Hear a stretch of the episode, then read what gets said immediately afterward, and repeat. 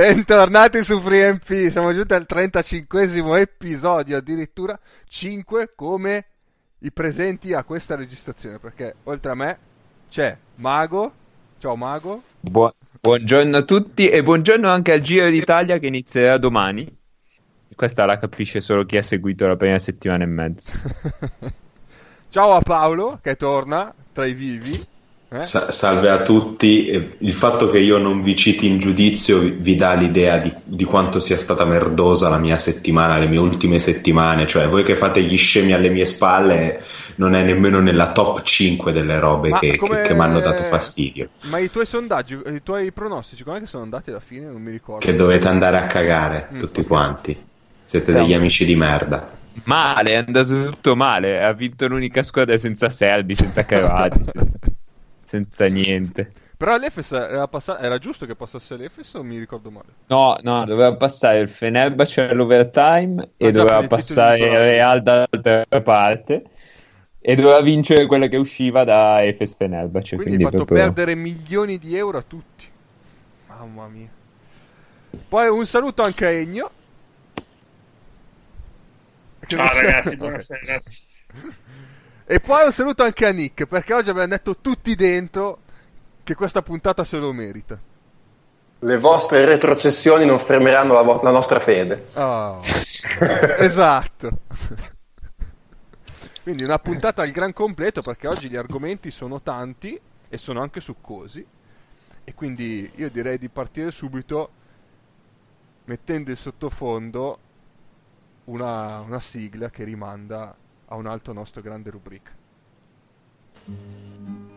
Che eh, voi come sempre purtroppo non potete sentire, ma io mi sto gustando del Sirtaki perché torna Free and Delta e io direi farei anche il benvenuto a Nick e a Ennio in questa rubrica. Io penso siate onorati nell'entrare in Free and Delta. Ma onorati di che? Ma non gli rispondete, ma non gli rispondete. no, io sciopero, io su Free and Delta non ho più niente da dire. Siamo sindacalizzati, eh? abbiamo gli scioperanti qua. Sì, sì, ci sta sul cazzo per in delta. Quindi ci autostiamo sul cazzo. Sì, sì, sì, sì. C'è una dire... faida interna, fai un podcast e una sua rubrica. Io posso dire che ho riso, ho riso tantissimo quando ho visto la foto del 20 a 0 del tabellone col 20 a 0. Quello, quello ha fatto veramente ridere. Sì, eh, perché visto... invece il pollo. Eh, esatto, esatto. il pollo, il pollo l'ha messo. Il pollo, madonna. Perché vabbè, eh, ormai vabbè, tolgo il siero. No, dai, lo lascio ancora un po'. Lascio su queste parole. L'Olimpiakos ha deciso di eh, non partecipare ai playoff. Quindi il Panathinaikos ha vinto a tavolino, andrà avanti. E l'Olimpiakos probabilmente non so se l'anno prossimo sarà potrà essere in Serie A, però non sapevo neanche se in realtà vuole starci. Quindi allora, mettiamola così. Gli, si dice che i giocatori greci dell'Olympiakos non vengano pagati da sette mesi. Considerate che una stagione dura 10, significa non aver visto soldi tutto l'anno. Gli americani da 5. La, la società degli Angelopoulos, eh, che sono i proprietari, è in una situazione economica difficile e che quindi questi abbiano deciso di smobilitare nella maniera quanto più fragorosa e, e diciamo mediatica possibile con nostra somma gioia.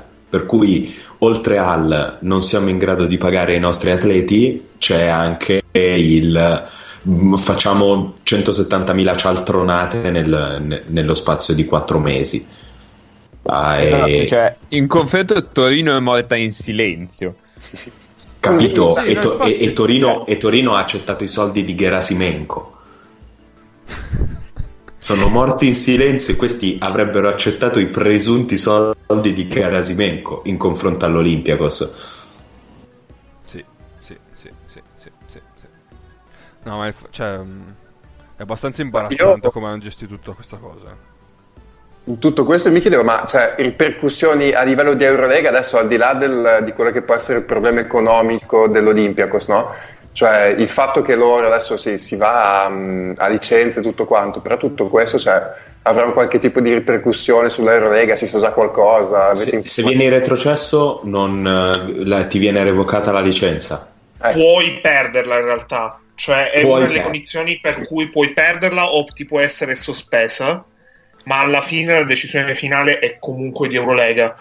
Io ho una sensazione, cioè loro, nel senso di Eurolega, Bertomeu può scaricare la colpa su, su Vassilakopoulos quanto vuole, ma avere una squadra di A2 greca in Eurolega l'anno prossimo è un bel danno d'immagine per tutti i discorsi che fai dell'elite, del meglio e di tutto quanto.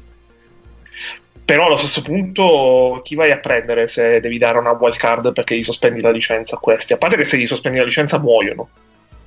Vabbè, Magari, sì, sì, magari, sì. magari. Anche perché, anche perché, quelli greci che hanno rotto le palle all'Olympiakos, che sarebbe poi l'AEK, mi sembra che si è messi peggio di loro. Quindi...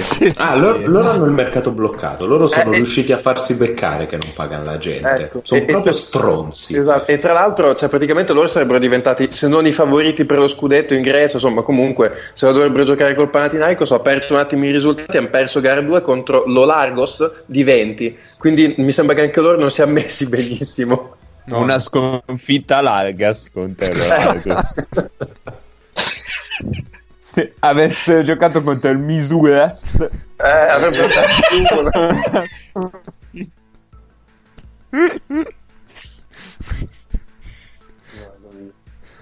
Ennio si è dovuto mutare probabilmente. Eh... Sì. ah, Piccola postilla, noi stiamo registrando mentre va in atto il quarto atto della tragedia eh, ad Avellino, quindi è, potrebbero... È potrebbero è solo il bestemmie. No, sì, il quarto quarto. Ah, il quarto eh, quarto. Insomma, ma ci potrebbero venire fuori dei suoni dopo, particolari. Mm.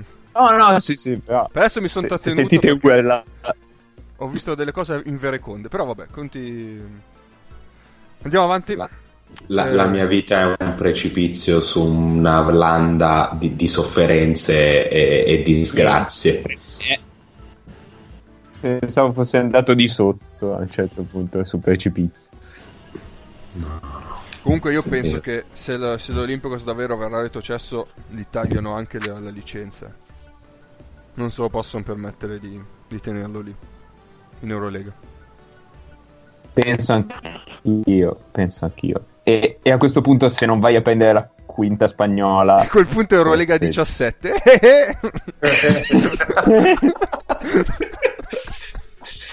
no, la fanno a 16.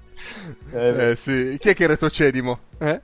Eh no, no, no la wild card che devi dare non la dai. Eh, eh magari l'hanno già promessa. Perché eh. sarebbe molto. Cioè, non lo vedo così improbabile. Vabbè, ci si leva dal cazzo Mantas. Eh, figurati. Oh, oh, oh, oh, stai buono. Cioè, qua abbiamo scherzato, abbiamo riso, però queste sono parole importanti e molto cattive. Che il maestro Mantas non merita. Fuori dai testicoli Calnietis e si fa l'Eurolega 16. Sai, dopo i comunicati in Italia, eh, eh, vedete, vedete, anche l'Eurolega fa il campionato 17, quindi che prematiamo tutto bene. Cioè... Ripeto, la mia vita è un baratro su una landa di sofferenze inseguito dal mostro della depressione. Grazie. Io comunque ho una proposta per l'Eurolega, così magari introduciamo pure le Final Four.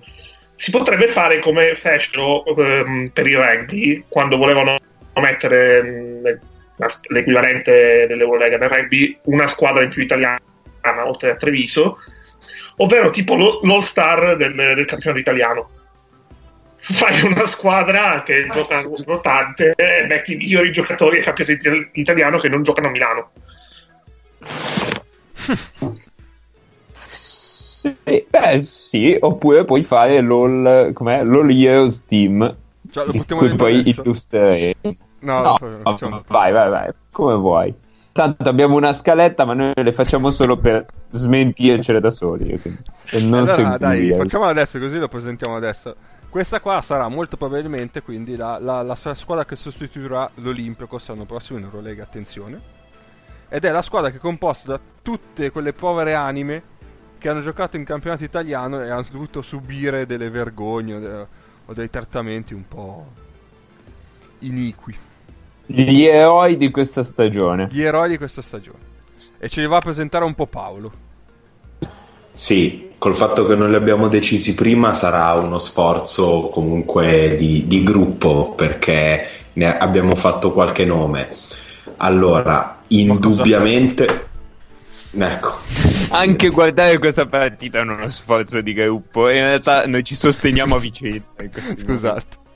Sì, sì, per, però io so, sono ben pronto a, a, a giustapporre animali e divinità tanto poi eh, sono, sono fatti di cappe che mi deve bippare. Comunque, dicevo, il primo nome che ci è venuto in mente per eh, la resilienza, proprio guardando questo scempio di partita, è Young Patrick di Avellino e non sarà l'unico giocatore di Avellino e quindi segniamo Young sì, Ragazzi, gioca su una gamba. Minchia che tuoni. Esatto, si fuori. muove per il campo come Capitan Barbossa dopo che gli hanno Però lui salta una... anche. Neanche su quella. È uscito infortunato, neanche su quella adesso gioca, l'hanno proprio portato via.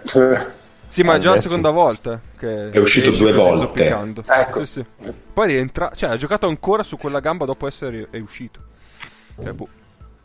Sempre, sempre da Avellino adesso, ma lo rende un eroe la sua precedente esperienza a Cantù, Ike Udano. Capitano di Cantù, eh, ricordiamo. Eh sì. Quindi quasi allenatore. Posta e capi- quasi allenatore. Purtroppo sarebbe stato un grande momento, ma... Cazzo è vero. Ike Udano è un altro personalissimo eroe. Sempre per restare collegati a Cantù, ma in realtà qui l'eroe, eh, la, la, il, diciamo, l'esperienza eroica avviene a Torino, il play di questa squadra non può altri che essere Tony Carr. Sì, per forza. Direi decisamente. E io proporrei così perché i nomi fatti sono più o meno finiti, eh, quelli che avevamo fatto in precedenza proporrei come suo cambio Peppe Poeta. Sì, poveraccio, sì, che non, sì, sì, sì. non gli hanno permesso neanche di andare in Spagna. Eh, Anche perché qualche italiano bisogna averlo, eh. Eh, per forza. Esatto, eh beh, giusto. No, no gli, eroi non, hanno naz- gli eroi non hanno nazionalità, gli eroi hanno soltanto delle vicende tragiche. Io tra gli americani metterei, riflettendo sui nomi così, Brian Allen che ha cominciato, ha fatto la prima ottima parte di stagione a Brescia per andare via, finire a Reggio Emilia, fuori dalle rotazioni a fine campionato, nell'ottimo finale di campionato di Reggio Emilia. Eh sì. Ci sta, ci sta. Potrebbe, potrebbe starci, lo segno. Io mh, mm, posso avanzare la candidatura ombra perché non l'abbiamo visto in realtà in campionato, ma la sua presenza c'è sempre stata di Lamar Patterson. Honorable mention Lamar Patterson. Sesto uomo, non lo so, lo vedi un po' tu però. No, io avanzo due candidature. Sì. E... Allora, abbiamo Stojanovic Vojislav ci per sta. lo stesso motivo di Tony Carr. E poi eh, Tarceschi, Tarzuski, Caleb come cambio di Young, che tra l'altro doveva essere tipo due anni fa la coppia di lunghi dell'Olimpia. Sì, vabbè. Sì, eh, come era stata ipotizzata? Sì, perché poveraccio, gli arrivano da tutte le parti a Tarzuski e Spieghiamo la candidatura di Tarzuski. È l'unico uomo che abbia voglia di fare qualcosa rassomigliante al gioco della pallacanestro in una banda di indolenti pezzi di merda che sì. v- vestono la maglia di Milano. Mettiamola così. Ma penso che in realtà l'indolenza non sia una questione soltanto de- del- degli atleti della società, penso che sia proprio fondativa dei principi della, della società. Ce n'ho un altro. Carlo Sì. Alfino. Eh, bello, beh, sì. bello, bel nome, Eh, bel nome. mamma mia, poveraccio. Poi come italiano. Eh, lo naturalizziamo lui, sì. Poverino anche No, lui. ma gioca da italiano. Quindi... Sì, sì. Beh, lui almeno ha finito vincendo un campionato, si è tolto quella soddisfazione. Sì. Eh, sì. Poi avevamo detto allenatore. Eh, cosa? Moretti. Allenatore Moretti. Moretti. Moretti. Viene via da Siena per andare a Pistoia. Però io qua avrei ancora due posti liberi, diciamo, nei dieci, perché per ora il quintetto sarebbe Carr, Delfino, Udano, Young, Stojanovic, si alzano dalla panchina Poeta, Brionallen e Tarzuski. Mm. Io posso dire un nome perché comunque un pochino è stato eroico. Vai. Bolpin candidato under 22 milioni senza saperlo che si sfotte da solo su Instagram secondo me comunque una menzione la merita Volpin dietro a Stojanovic mi piace, è, un- è il decimo della squadra, è un po' in quota simpatia, però la gente che non si prende sul serio in questo, modo di, in questo mondo di boriosi pezzi di merda incompetenti ci sta. Eh, scusatemi, Chappell, Beh, cioè, che anche lui ha passato l'anno a chiedere soldi dappertutto. Vabbè, ma se facciamo l'elenco di tutti quelli che hanno chiesto soldi... Eh, Non però, però Chappell, Chappell ci sta, eh. C'è per la Però senso. ha avuto la redenzione quest'anno, eh, giocando a Brindisi. Sì, è vero. È andato, è andato in un bel posto. Esatto. Mm. Beh, allora una bella candidatura potrebbe essere Tony Mitchell. Sì. Mm, Ton- Tony Mitchell fa- faccio fatica a immaginarmelo come eroe, però è una candidatura onesta. Tony Mitchell, Chappell è un'altra candidatura onesta. Ce l'ho io, però qui siamo in quota A2. Eh, vabbè, dai, possiamo. vale Tanto aggiungiamo, cioè facciamo un quintetto a 11 al massimo, come la serie a 17. Vi, vi faccio, vi, vi dico qual è l'elenco delle squadre in cui questo giocatore ha giocato Oddio. negli ultimi anni e poi voi capirete che si tratta di un eroe. Magari non di una persona sveglissima, non di una persona sveglissima, non particolarmente ben consigliato, ma senza ombra di dubbio un eroe. Nato nel gennaio del 96, milita tra il 2014 e il 2017 alla Viola Reggio Calabria, trasferendosi brevemente a Scafati. Stagione 17-18 a Roseto, inizia la stagione 18-19 alla Mensana Siena. Eh. Eh, Cioè, un porta sfiga. È italiano. Non lo so. Allora, è italiano di origine moldava. Oddio.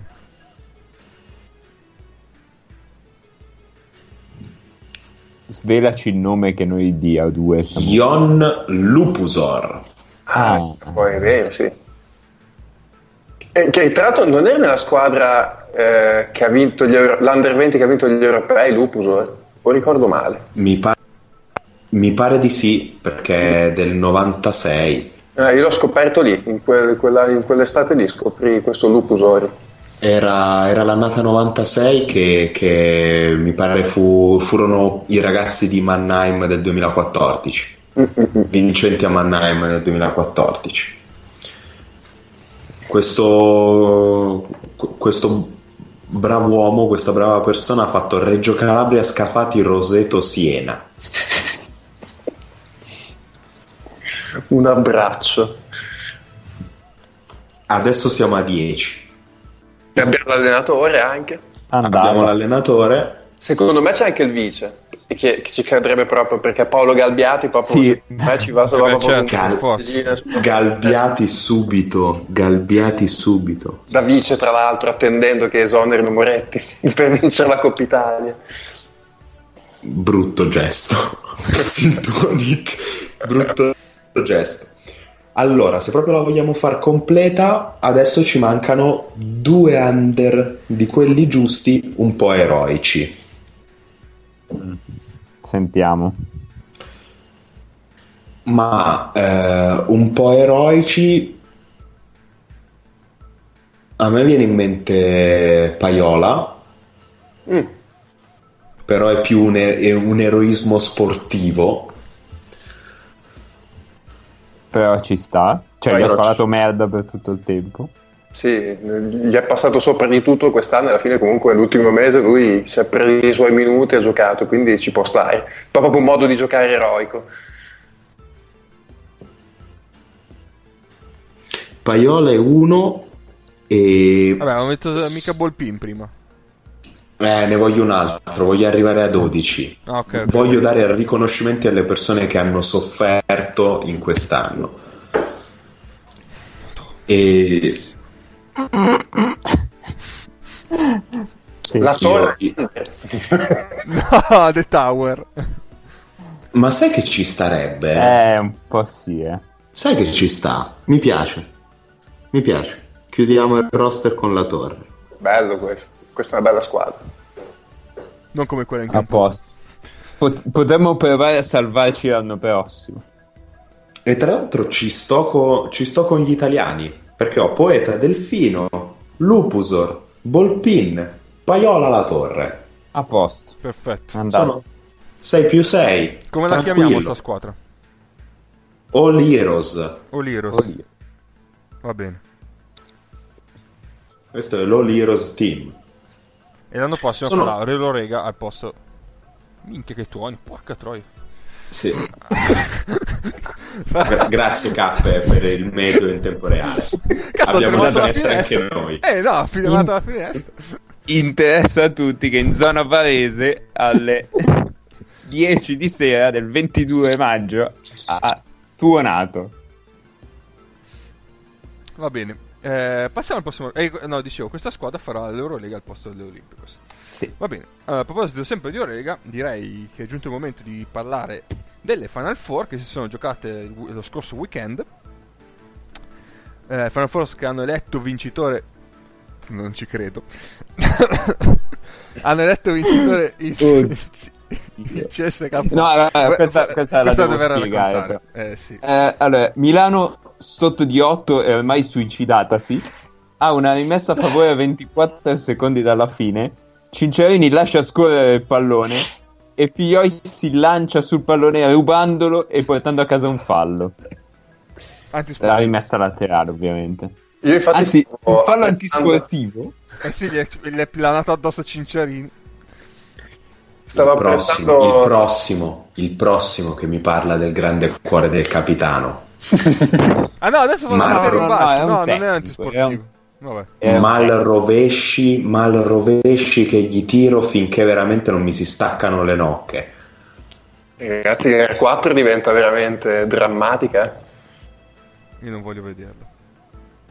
Ma Infatti stavo apprezzando la vostra nonchalance perché immagino che sotto stavate guardando Milani, apprezzavo la nonchalance con cui non stavate lanciando maledizioni in diretta. Ma guarda, questa stagione di, di disperazione generale mi ha allontanato dall'Olimpia per avvicinarmi a chi soffre ancora più di noi. Quindi, Esiste qualcuno? ma sì, cioè, Eh, a voglia. tipo l'Olimpia cosa ha sofferto di più? Cioè, Eh, c'è la radice comune. un po' di gente, sì, un po' di gente c'è morta intorno, insomma, boh, mi, mi interessa fino a un certo punto. A me non frega un cazzo. Mamma. No, io ci sto male, ragazzi. Eh, oh, ti tocca. Mi- mica, posso, mica posso sempre star male io in sto podcast. Hai ragione. Che cazzo, stasera siamo in 5. Però Stai male un mi- po' te. Meno degli altri anni. Gli altri anni proprio davvero la soffrivo in un modo. Ehm... vabbè, Allora, dai, vi torniamo- richiamo all'ordine Eurolega. Sì, sì, sì. Allora, dicevamo, le Final Four che hanno eletto vincitore il Sesca. Eh, niente, farei partita per partita, andrei in ordine di mh, cronologico e andiamo un po' a ricapitolare le partite. Allora, la prima è Efes Fenerbahce, eh, che mh, ha vinto il Fe- l'Efes. Eh, Fenerbahce si è presentato, dicevamo appunto, con diverse defezioni, eh, Loverne, Datome, poi un po' di giocatori acciaccati in campo, però diciamo che alla fine la mancanza di Loverne e Datome è stata davvero pesante perché Obradovic aveva praticamente solo eh, Megli e Veseli come i lunghi veri, poi vabbè c'è un po' di Duverioglu e un Kalinic sacrificato in 4, però ha sofferto davvero tanto in una partita Kalinic. E, e quindi quello è stato un po' il, il problema principale per, per il Fener, infatti ha sofferto tantissimo a rimbalzo, l'Efes l'ha dominato, eh, sia a rimbalzo offensivo che difensivo, e già tirava bene, l'Efes in più ha potuto catturare tipo il 40% dei rimbalzi offensivi, quindi ha, ha potuto pulire gran parte dei tiri sbagliati. E per il Fener davvero, era davvero difficile eh, poter eh, sopperire a queste mancanze. In più se si trovi di fronte un Larkin versione Final Four che è stato davvero devastante. Eh, era davvero troppa roba per il Fener, che infatti poi ha perso anche in semifinale e in finale, terzo quarto, perché era un po' stremato, diciamo. Sì, Fener in condizioni peggiori fisicamente di quelle dell'Olimpia di stasera, probabilmente. Sì. E... Vai. Paolo Appuntini. Ce li hai Eh, appuntini? sulle semifinali in realtà no. Non ce li hai. No, sulla finale sì, sulle semifinali no. Ma eh, secondo me K ha detto più o meno tutto lui, nel senso c'è anche poco su cui ragionare perché Eh, nel momento in cui ti presenti comunque più corto sugli esterni rispetto a quello che avevi pensato a inizio anno. Mm, e questo l'hanno detto. E questo chiaro. Per cui c'è sempre la storia che Bobby Dixon eh, una volta entrava dalla panchina quando, era, quando Obradovic entrava nella modalità disperazione e adesso gli entra Gulero al massimo Mamutoglu, insomma Certo. l'impatto non è, non è lo stesso. Slucas eh, a tratti poco lucido, ma eh, insomma ha anche dovuto tenere in piedi la squadra per, per tutta la stagione.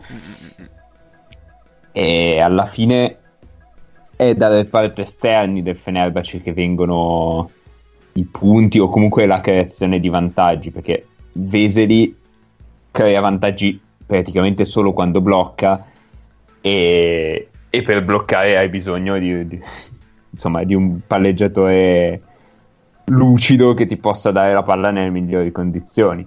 E quindi un po' secondo me hanno sofferto lì. E poi vabbè l'Arkin eh, è sembrato un giocatore di un altro livello. Sì, ma mm, io penso che chiunque li buttasse addosso in se- queste Final Four all'Arkin era immarcabile. E, e quindi niente. Sì, sì, eh, io di per sé direi che questa partita l'abbiamo coperta. Se Nick vuole aggiungere qualcos'altro, se no andrei all'altro. No, avrei parlato anch'io della questione esterni, quindi direi che ha reso tutto mago. Esatto. Ennio? No, Ennio, Ennio un attimo assente. ok. No, io È tornato. al volo, al volo, no, no, al volo mi avete interpellato. E a me l'Efes, cioè io quando vi ho detto settimana scorsa che comunque non vedevo male l'Efes, al di là che, mh, del, pan- del Fener che non ne aveva proprio più eh, fisicamente, l'ho detto perché mh, ripensando alle partite di questa stagione dove hanno giocato contro, non mi dispiaceva nemmeno come accoppiamento a roster completi. Poi ovviamente una Eh. volta che il roster non era completo mh, è stata una partita diversa da quello che poteva essere. Certo. Sì, sì, certo. Poi non è un caso, secondo me non è necessariamente un caso il fatto che per tre anni la squadra che arriva prima non vince e nemmeno fa finale addirittura perché gli altri anni aveva perso sempre con la squadra che poi ha vinto e è un, eh, è un discorso abbastanza interessante che secondo me l'anno prossimo tenendo conto che la Final Four è una, una competizione episodica a sé abbastanza l'anno prossimo con la, l'Eurolega 18 sarà interessante vedere quanto andranno e decideranno di andare forte quelle davanti anche perché cambieranno molto in estate e quanto eh, questo sforzo sarà poi pagato in corso di una stagione molto più lunga di questa. Però secondo me quest'anno cioè, il Fenerbahce non ha neanche tirato più di tanto in regular season. Cioè, gli è uscita una regular season così perché erano più, più erodati degli altri. E Beh, però erano gli stessi. Cioè, una, nel momento in cui è, è morto sì, Ennis sì, sì. e Lovergne praticamente pure non hanno mai ruotato, non hanno mai alternato, hanno giocato sempre con gli stessi. E va bene che il campionato turco non è così probante, però è indubbio che loro, anche non tirando tanto, abbiano speso più energie di quelle Quello che avevano sì. speso Sesca Real. Quello sì ma non credo che fosse la volontà di Obradovic eh, no, no, no, infatti, primo, esatto. no, quello, quello, sì, però sì, ti è venuto cioè, sì, sì, certo. in regular season di partite veramente brutte del Fener mi ricordo la partita del ritorno a Madrid forse mm-hmm. hanno perso e basta perché poi tutte le altre sono sconfitte che alla fine ci gira una gira l'altra ci potevano stare tutte nell'ottica di una, di una competizione a 30 partite. Sono d'accordissimo. Sì. va bene. Vai Real Sesca. Sesca Real invece è stata una partita un po' diversa perché ovviamente è stata un attimo più combattuta. Il Real era andato avanti nel terzo quarto anche di 14 punti e pensavo che a quel punto il Sesca mh, mm, fosse un po' alle corde e invece ne è venuto fuori un alto parziale e ha saputo uh, poi dare lo strappo decisivo e portarsela a casa. E... Allora, c'è da dire, innanzitutto, che Cosor penso che sia un animale da Final Four, perché nelle due partite che ha giocato qua eh, sembra essere resuscitato. E boh, non trovo molte spiegazioni. Però se da una parte c'era Cosor, dall'altra parte nel senso eh, all'Aso gli è un po' mancato Lull in questa partita, perché ha davvero faticato, e ha tirato 1 su 10 da, da 3. Eh, quell'unica trip è stata quella del possibile eh, riapertura della partita sul finale, ma eh, se quella ok aveva un peso specifico importante, però lo, ne avevano altrettanto quelle tre triple sbagliate precedenti nel prima che, venisse, sostitui- che venisse sostituito, eh, di cui una addirittura un airball, che sono state prese in un momento un po' di confusione del Real, nel momento in cui il Sesca stava recuperando, e infatti quelle tre azioni hanno un po' anche aiutato al parziale del Sesca. Mm. Il Real che però eh, era stato anche avanti di, que- di quei parziali lì tirando comunque con un 29% da 3, quindi eh, comunque onorevole come partita. E invece dall'altra parte il Sesca ha avuto prestazioni monster da... che lì ogni volta puoi decidere 3 o 4 di, di che c'ha agli esterni, fa vabbè stavolta giochiamo bene noi tre. E in questo caso erano Decolo Rodriguez e Clyburn, ne hanno sparati 23, 23 e 18. E, e così è. E sono andati in lunetta tantissimo. E hanno preso tipo un terzo dei punti che hanno fatto e ne hanno fatti dalla lunetta. Yes. Um, posso partire con un ragionamento ampio che non necessariamente c'entra tantissimo. No, sì, c'entra, ma Vabbè. c'entra giusto. vai, vai. Allora, è, è sul ruolo del 4 nel basket moderno, per, per molte virgolette.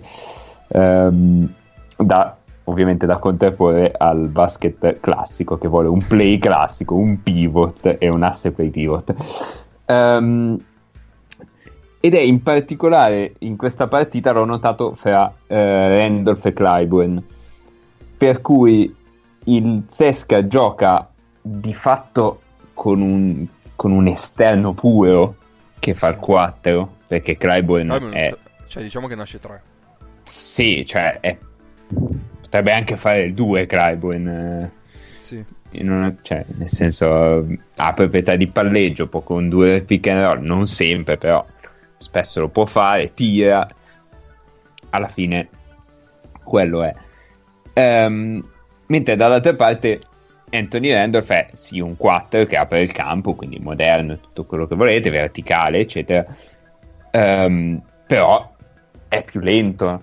Quindi il Sesca ha tratto vantaggio dall'accoppiamento difensivo del Real perché Clyburn contro Randolph isolato gli è andato via praticamente tutte le volte che ha avuto la palla. E dall'altro lato il Real non ha mai trovato la possibilità di isolare in qualche modo vicino a canestro Randolph contro Clyburn per cui Randolph praticamente continuava ad aprire il campo come se avesse contro un 4 normale, ma senza, cioè come se avesse contro Vorozievic per dire, senza trarre un effettivo vantaggio dal, dallo sbilanciamento del, dell'accoppiamento. Uh-huh. E questo è un ragionamento che mi viene, cioè che si può estendere a molte squadre, vedi Kuzminskas ad esempio, che quando è marcato da, da gente più piccola va in difficoltà perché non va quasi mai in avvicinamento e se deve partire in palleggio contro gente più piccola ovviamente fa fatica. Ma anche lo stesso Mbaye mi viene in mente per coinvolgere Nick eh, in, in, un, modo, in un modo gentile. Grande amatone. Comunque no, un paio di cose sulla partita le aggiungo io. Io non ho capito la scelta nel finale di Laso di insistere con Newell che aveva già tolto dal campo una volta dopo che aveva sbagliato una serie di triple una dietro l'altra abbastanza inusuale a, per questi livelli, proprio la serie di errori che aveva fatto e in generale insomma mi sembrava un po' sulle, sulle ginocchia sinceramente non, non, non, ho capito perché ha rimesso dentro lui, che già mi sembrava in difficoltà, più che altro per lasciare in panchina Cosor, che stava facendo una partita pazzesca. Mm-hmm. nel momento in cui Mosca, tra l'altro, era eh, gli era tornato addosso, loro non riuscivano più a fare canestro, era un giocatore che mi pare fosse 7 su 7 e lo lasci in panchina per mettere su Yul, quella è sinceramente una scelta che non ho ben capito, poi magari insomma è andato perché comunque si fidava, l'esperienza e tutto quanto, però in quel momento mi sarei sentito più di cavalcare Cosor che obiettivamente era veramente una serata incredibile e poi un'altra piccola chiave secondo me è stato eh, un po' come è sparito dalla partita, qui forse un po' più usualmente, un po' più secondo le sue abitudini, Tavares che nel primo tempo aveva cioè, praticamente dominato sotto canestro, il primo quarto particolarmente, nel secondo tempo è un po' scomparso, invece per il Zesca ha fatto un gran secondo tempo Hunter che dietro oltre a vabbè, De Colò, eh, Clyburn, Rodriguez che hanno fatto i punti comunque sotto canestro Hunter nel secondo tempo ha fatto parecchio spolvere gli ha dato, gli ha dato una bella mano. Zesca ha vinto obiettivamente una bella partita perché è stata molto brava a sfruttare tutti gli errori che ha fatto negli ultimi dieci minuti in Real. Voi anche un po' per esperienza, perché eravamo abituati a, farli, a vederli fare più al Zesca no? questi errori nelle Final Four negli ultimi dieci minuti, però comunque sono stati bravi a prendere tutto quello che Real Madrid ha lasciato. Sì, esatto. Sì, potrebbe anche essere stata la partita in cui il Real si è accorto che la sua decisione di sfanculare Iona a fine stagione vale la pena. Mm. Così, eh. Sì. Cioè, probabilmente era già nell'aria da tempo tutto quello che... Però Ion gli ha dato veramente poco. Eh, considerando anche la velocità con cui l'hanno rimpiazzato, visto che hanno già firmato Davis. esatto.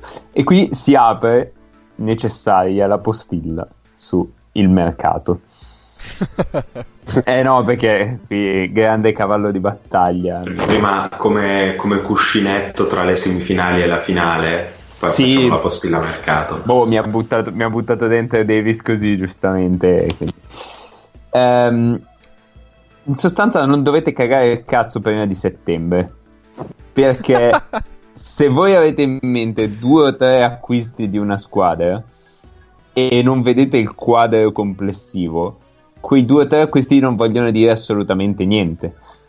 Cioè, mi viene in mente l'anno scorso, esempio a caso, eh, Milano che prende Burns e la gente che impazzisce dice ah no ma Burns in Eurolega eccetera eccetera. Poi in realtà alla fine nel quinto lungo in Eurolega non ha praticamente giocato in Italia gioca 10 minuti e quindi ha perfettamente senso come acquisto. Non diciamo come però. Vabbè lascia lascia perdere. Tu torna a fare quello che stavi facendo e assentati. Se no, no aspetta, precisiamolo perché se no, perché se no la gente pensa che abbiamo dato quel paese. Io sto scrivendo di Brindisi Sassari, quindi mi sto assentando per questo. Brindisi Sassari che durerà tantissimo perché adesso vanno all'overtime, secondo me. Ehm, e quindi cioè, ogni firma presa a sé non vuol dire un cazzo. Ecco, questa è di base l'idea. A posto, io... I giocatori, I giocatori sono come le bombe, la cosa più importante è dove stanno. Che bella Il contesto. Eh, location, location, location. Molto bene. Andiamo sulla finale. La finale terzo quarto. Io, io, sa- io ragazzi, io mi rifiuto di vedere le okay. finali terzo quarto. La finale terzo e quarto posto è un aborto. Solo, solo ai mondiali e alle Olimpiadi. Perché c'è di mezzo la medaglia. Solo ai mondiali e alle Olimpiadi. Mondiali e Olimpiadi è una partita vera. In Eurolega è uno strazio. Io non, non l'ho mai vista in tutte le edizioni. mai, proprio mi rifiuto. Io forse da piccolino una volta la vidi. E ti accorgesti dell'inutilità? Dovrebbero, no, dovrebbero farla a settembre. Ero troppo piccolo per cavarmi gli occhi, cioè per comprendere che cavarsi gli occhi sarebbe stata l'unica cosa giusta da fare. Dovrebbero farla a settembre, perché a settembre quando inizia la stagione, settembre-ottobre, quando inizia la stagione normalmente vedi di tutto, cioè vedi anche le qualificazioni della Champions League. Sì, è vero.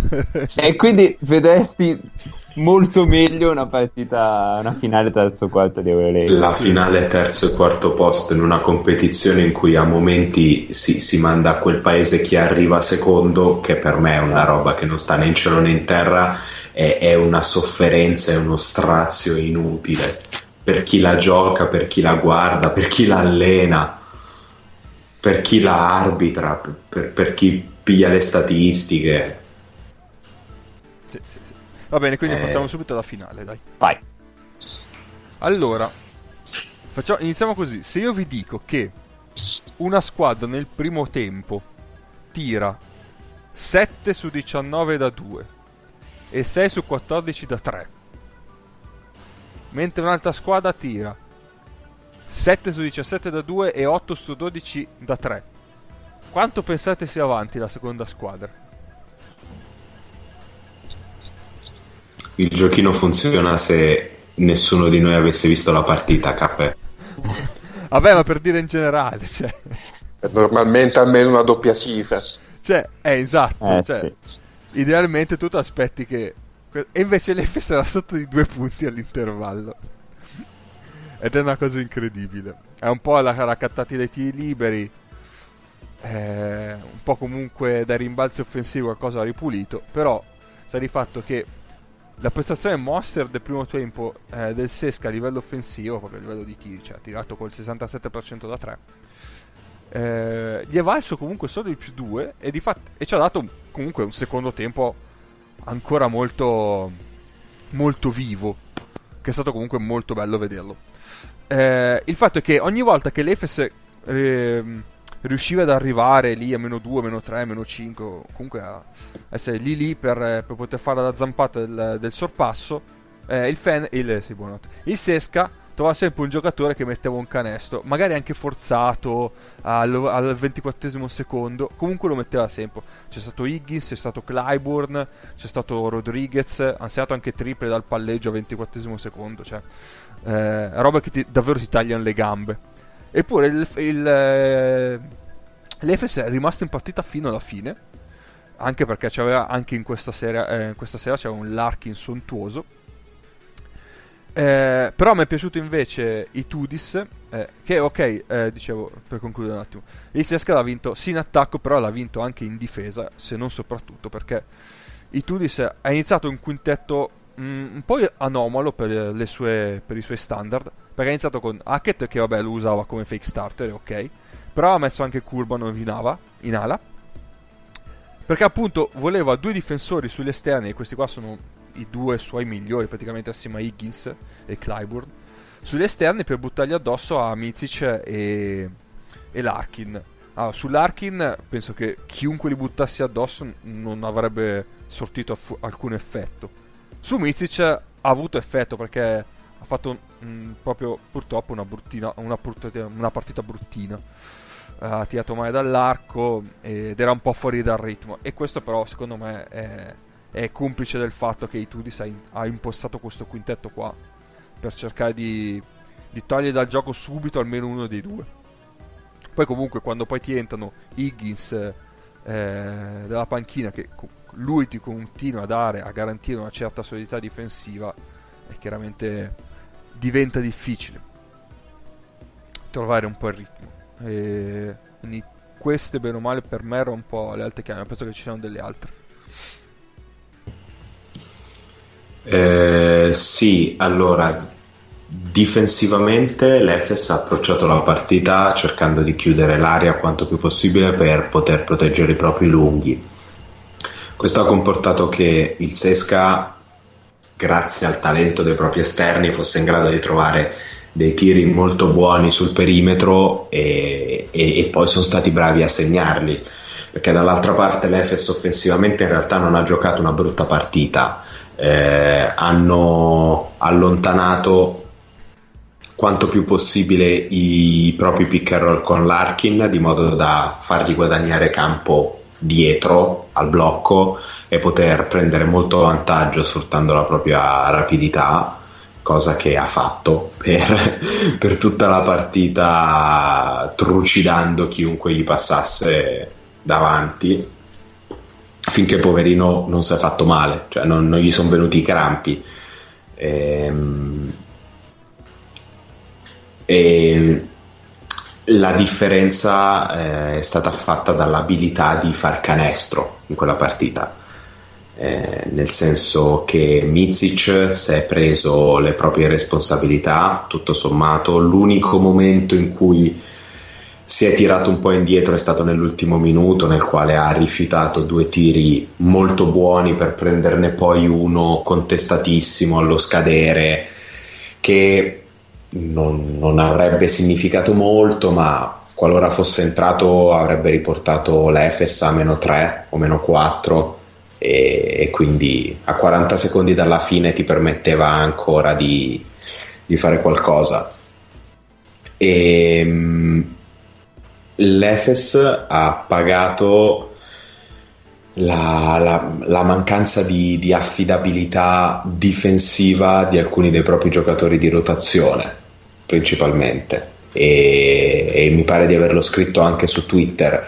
Morman è un altro giocatore che nella finale non ha fatto canestro, ma la differenza di solidità, rimbalzo sui blocchi, di pericolosità garantita tra lui e Motum è enorme, enorme.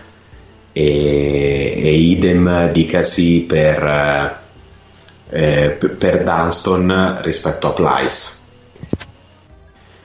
E... Qui, qui, però mi si impone un breve commento alla, alla mirabolante Final Four di Price. Eh, sì. Per cui ogni volta che Ataman lo doveva mettere in campo, tipo, pregava, non lo so, de- degli dei, cioè inventava, sì, inventava degli dei ogni volta perché Flies veramente... Vabbè, in finale... Col tavellone bellissimo. In finale ha giocato con gli altri. Cioè, in finale ha veramente giocato con gli altri. Eh, ha giocato al contrario. Motum era semplicemente imballatissimo. Plyce ha giocato per gli altri come secondo me ha giocato una partita orrenda eh, Simon. Eh, Simon è un altro che non ha segnato. Beh, in realtà ha fatto abbastanza canestro Simon, ah, ma... Mi ricordo un suo 5-0. Sì, sì, sì ma fatti, cioè, prendendosi responsabilità molto controvoglia difensivamente sbattendo su tutte le robe sulle quali potesse sbattere. Poi in realtà lato Zesca, secondo me l'MVP di queste Final Four non è al di là di quanto abbia fatto canestro molto in finale, però ecco posto che per la prestazione data sulle due partite l'MVP di queste Final Four sarebbe dovuto essere Larkin nonostante il risultato finale. Partendo da questo presupposto, sì. eh, al Sesca io avrei dato il premio a Higgins perché Clyburn, ricordiamoci questo, eh, a inizio terzo quarto Dunston fa molto presto il terzo fallo, ma appunto per quanto detto prima Ataman sapendo di avere la squadra più scarsa delle due, si prende un rischio rispettabilissimo e lo tiene in campo. E riesce a tenerlo in campo in un momento molto favorevole all'Efes per 3-4 minuti, una, un tempo di questo genere, e finché Dunston n- non viene diciamo fregato da Higgins eh, su una finta di tiro su un cambio sul pick and roll difesa uno contro uno finta di tiro di Higgins Dunston salta gli finisce addosso quarto fallo.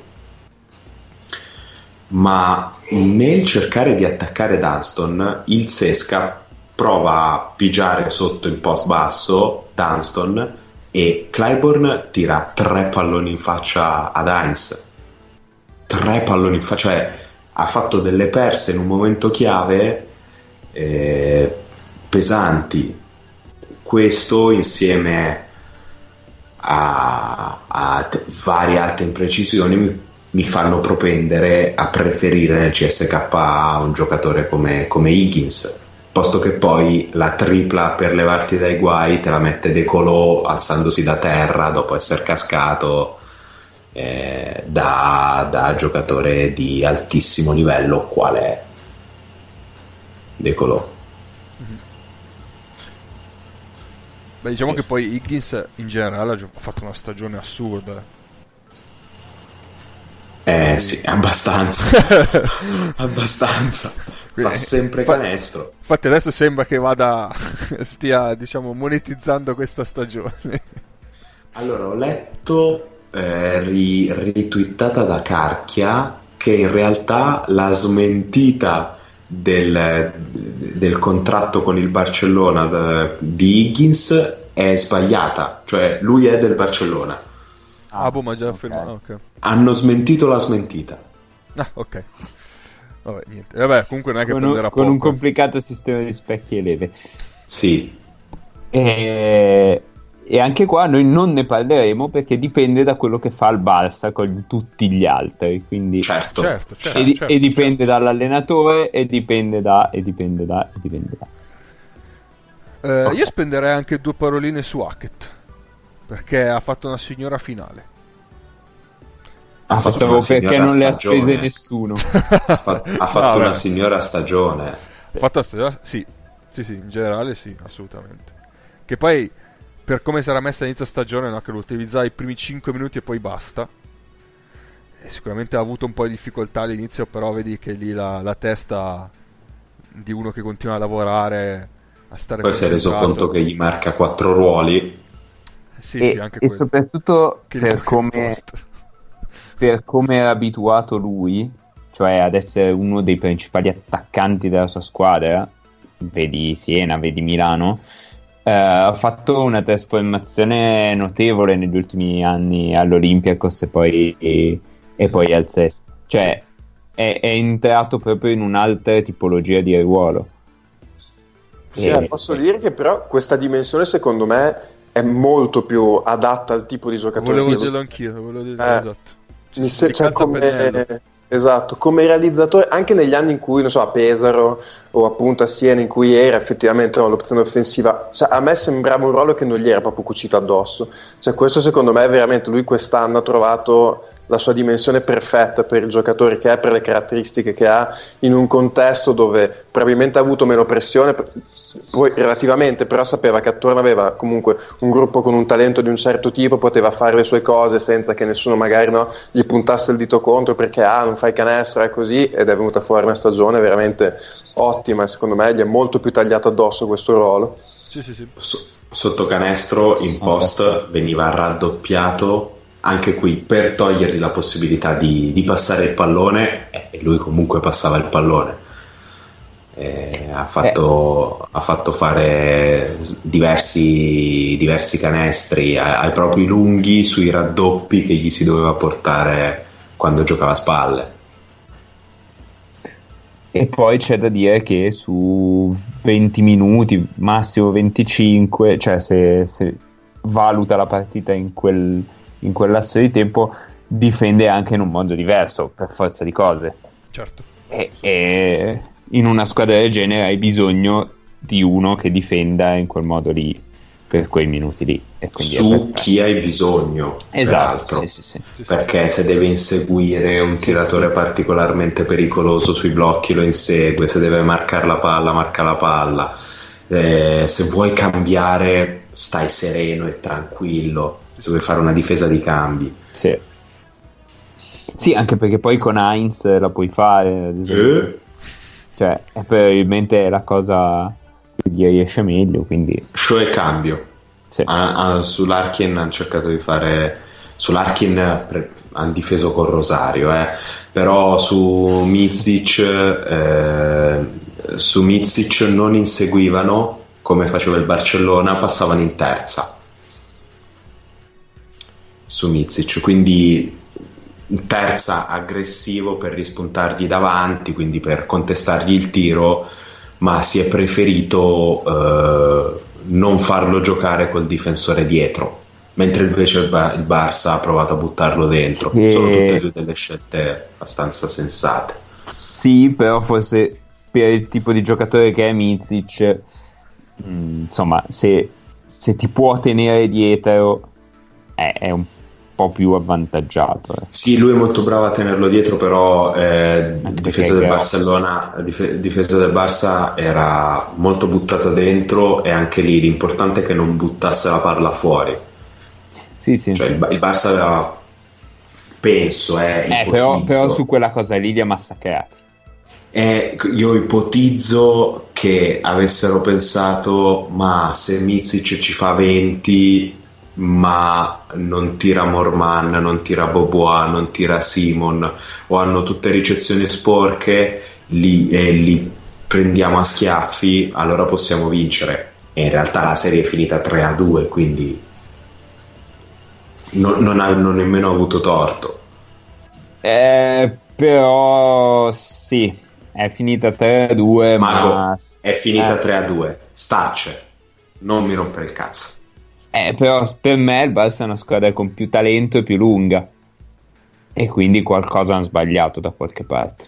Eh, che s- non sono costruiti così bene. Quello può essere. Eh. Quello può essere. Però, cioè, devi contare che dall'altra parte avevano una squadra senza, cioè, con due lunghi e basta, eh, e non sono ma con l'Arkin, con l'Arkin, eh, ma l'Arkin, Bobois, Bobois non ha, Bobois non ha giocato una gran serie, eh, però lo devi marcare. Sì, sì, eh, vabbè. Eh... Però, però tu c'hai Pengos e Ortelle e non riesci a metterli in campo insieme. Pengos f- ha fatto cacare tutto oh. l'anno. Sì, è un, un giocatore potrebbe forte. non essere un problema suo.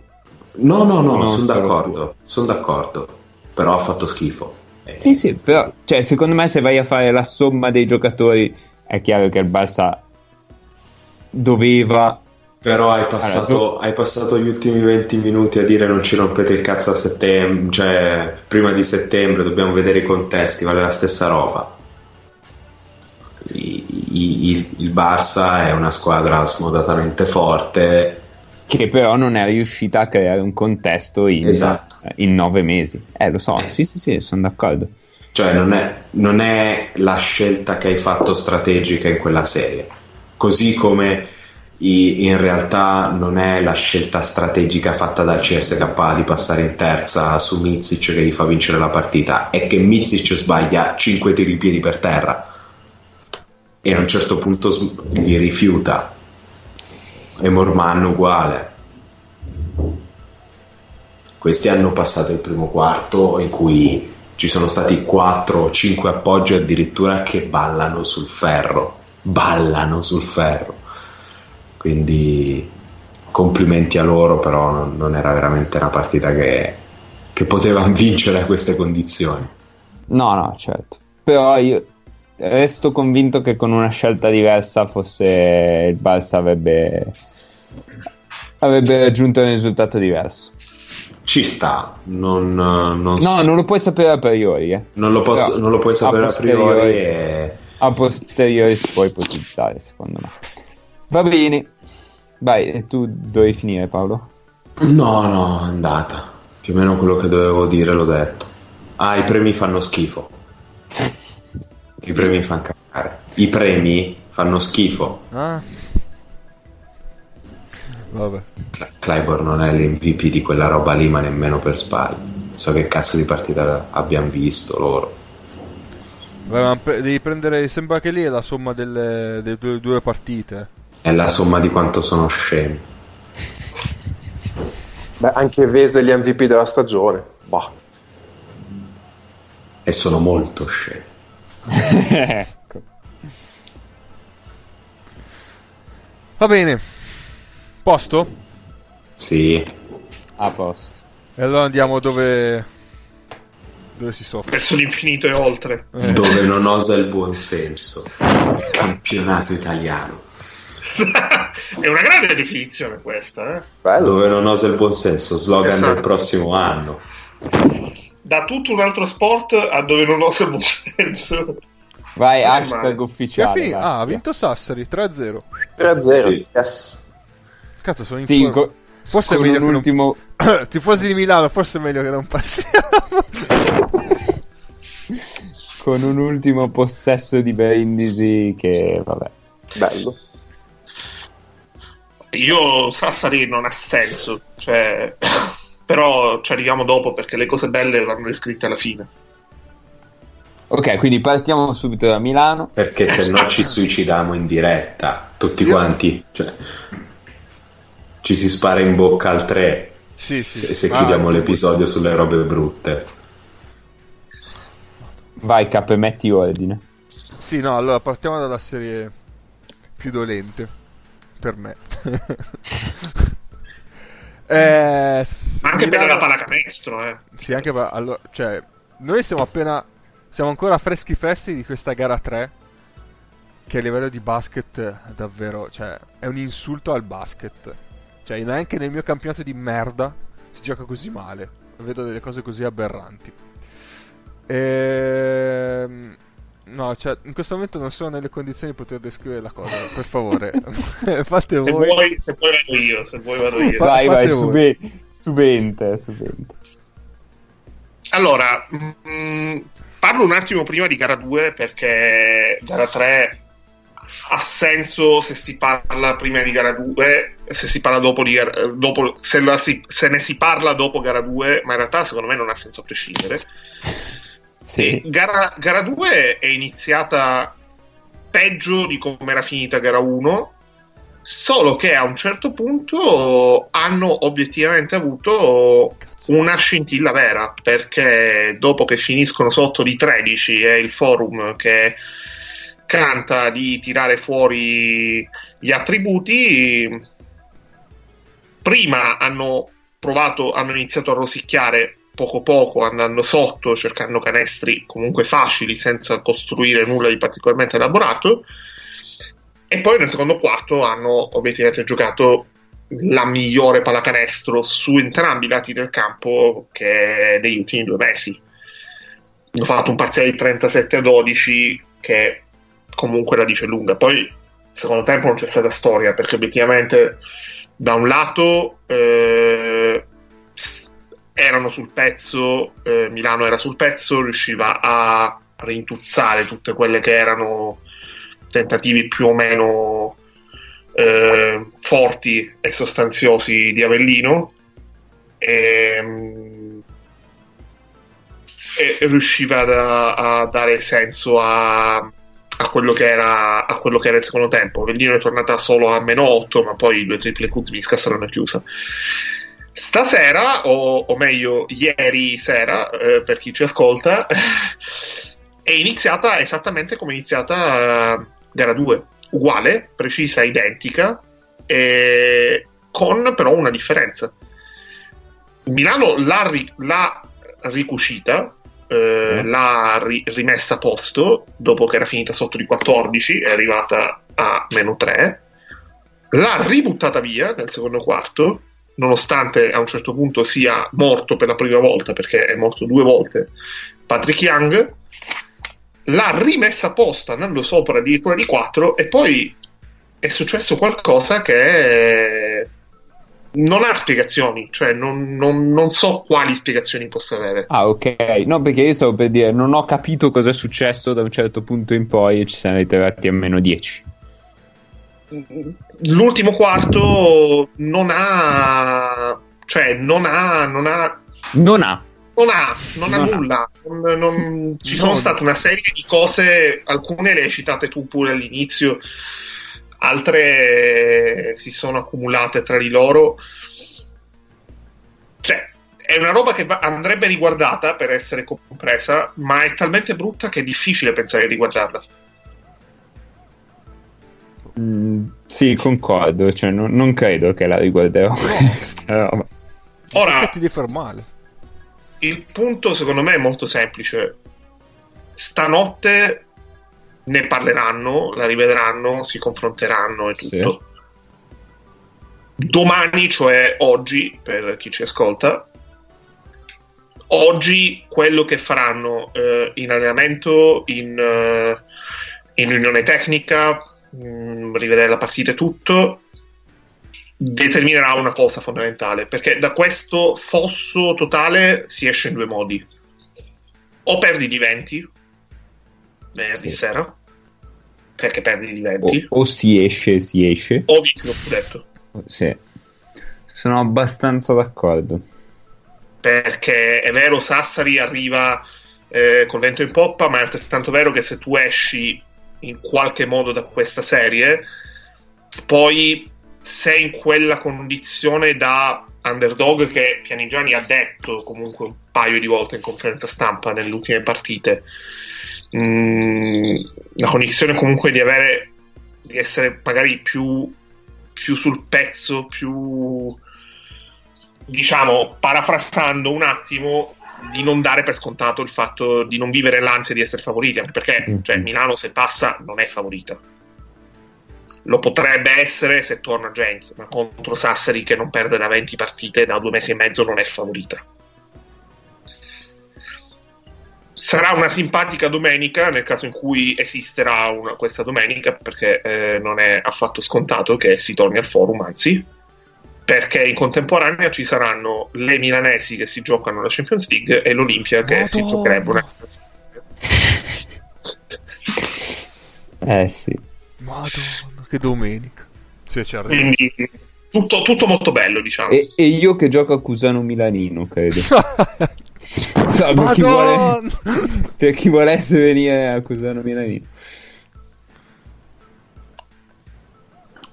Sì, Eh, io, cioè, Mm, io aggiungerei le condizioni critiche in cui si trova Avellino. Ok che a Milano c'ha fuori James e, e, e c'ha da tempo in memore fuori Gudaitis. E, vabbè. e mi sembra che Eh, abbia fuori anche Nannali perché Nannali si è, si è fatto fuori Non da ha solo. gio- non Sì, ha no, giocato allora, oggi diciamo che Nannali, no, però. non ha giocato, no. Diciamo che le condizioni psicofisiche di Milano non sono granché. Però quelle di Avellino se è possibile trovare una squadra messa peggio di Milano è proprio Avellino. sì. sì ma, ma nettamente ma non c'è Pa- Avellino gioca su una ha fatto gamba rotta. miracolo, ha fatto un miracolo stasera cioè ha l'unico lungo di ruolo che era sopravvissuto che è Patrick Young quindi non è non è diciamo uno integerrimo dal punto di vista fisico che si è rotto due volte È uscito due volte zoppicando dal campo. ha rispolverato Nichols che non giocava da un mese No- non ha rispolverato Costello perché doveva metterlo nell'autolavaggio probabilmente per rispolverarlo. Eh, ma se, se Young si è fatto veramente male, potrebbe Eh, sì, in gara quattro rispolverare Costello in gara qua- eh, domani, venerdì. eh. In gara 4 sì. Però, cioè, secondo me, io vedo che, che Paolo si è messo in muto, ma secondo me non, non ha. Non ha molto senso continuare a parlare di questa partita no, perché andiamo avanti, andiamo avanti, basta. non ha senso la partita, non ha senso la serie, non ha senso nulla.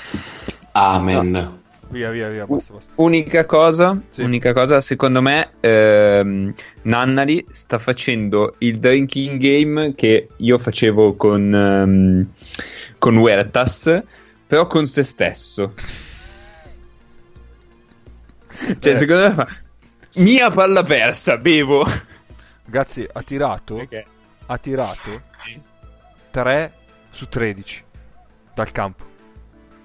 2 su 7 e 1 su 6. Dopo che gliel'aveva, dopo che comunque eh, si era beccato con i tifosi. Sì, vabbè. Sì, Vabbè, sì, gara si, becca con I, tutti. i no? tifosi di Avellino, i tifosi di Avellino intendo. Sì, sì, no, ma dico, si, si becca con tutti. no? Comunque, vabbè. Eh, andiamo all'altra serie. Comunque, Brindisi grande Sassari. momento che mi hai segnalato sulla pagina di Lega Basket. Ne? che bello. Perché secondo le statistiche di Avellino hanno giocato 3 Udano, 3 Patrick Young, e questo lo posso capire perché essendo risolto due volte ci sta, e, e 3 Nichols. Intanto vi segnalo che mentre stiamo parlando si sta giocando ga- il supplementare di gara 5 tra Treviglio e Verona. Ah. E c'è Carotti che dopo essere partito 1 su 19 dal campo e aveva almeno 14 votazioni ha messo la tripla del più 2 a 30 secondi alla fine. Che tra l'altro il presidente di Verona l'aveva presa bene la sconfitta in gara 4, mi pare di aver letto. Sì, ha semplicemente detto io col cazzo che spendo dei soldi, andate tutti a fare il culo. Sì. Ah, Paolo, Dopo apri- aver annunciato il direttore sportivo per l'anno prossimo, peraltro. Anche Eh, lui fan degli Zen Circus, quindi. Eh, passaparola. Sì. Paolo, se tu apri il link che ho Mm. mandato, puoi vedere Eh, no. ben tre Fontecchio e ben tre Cinciarini. Guarda, Ma è, è tipo l'inferno, povero. Simone, Simone ha fatto un'ottima difesa e purtroppo in contropiede allo scadere il suo appoggio, che era più difficile di quanto non potesse sembrare, si è spento sotto al ferro, in realtà perché si è spento sotto al ferro. Però l'idea di guardare tre cinciarini, Anche Tutto sommato- Terres, ragazzi, volendo. Cioè. l'immagine di impiccarmi con le mie stesse budella non è così male, eh? No, no, no. Perché bene, basta. suppongo che tre cicciarini significano il triplo degli idioti che parlano. Il capitano, il capitano. Va bene. Andiamo avanti. eh, l'altra partita, quella che si è appena chiusa, perché Sassari avendo vinto ha chiuso la serie 3-0 contro Brindisi. Eh, io purtroppo eh, non ho vista nessuna, però penso che ci sia... Mal te ne incoglie. Eh sì, sì, anche perché ho- so cos'altro ho visto per non vedere questo. Eh, quindi do la parola a chi l'ha vista.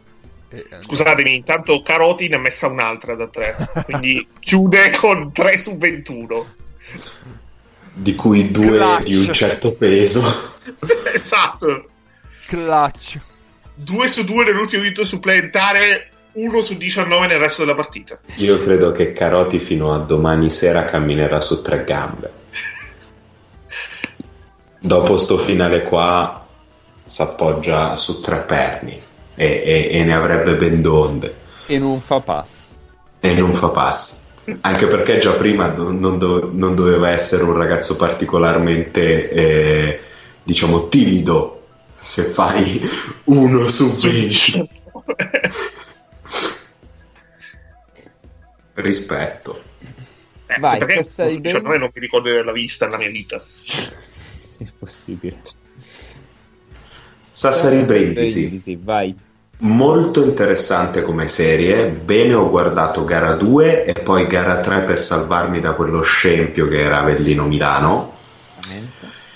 e due squadre di corsa che si sono rincorse, i cui allenatori però avevano abbastanza ben chiaro che cosa fare e quali vantaggi andare a sfruttare. Eh, Brindisi sapeva di avere di poter su alcuni punti sfruttare a proprio vantaggio la mancanza di chili e centimetri sulla quale Sassari ha cercato di lucrare tutta quanta la serie in realtà perciò eh, mettere in difficoltà Cooley sui pick and roll in quale Brown non blocca niente, non blocca nulla, si vola verso il ferro a velocità supersoniche.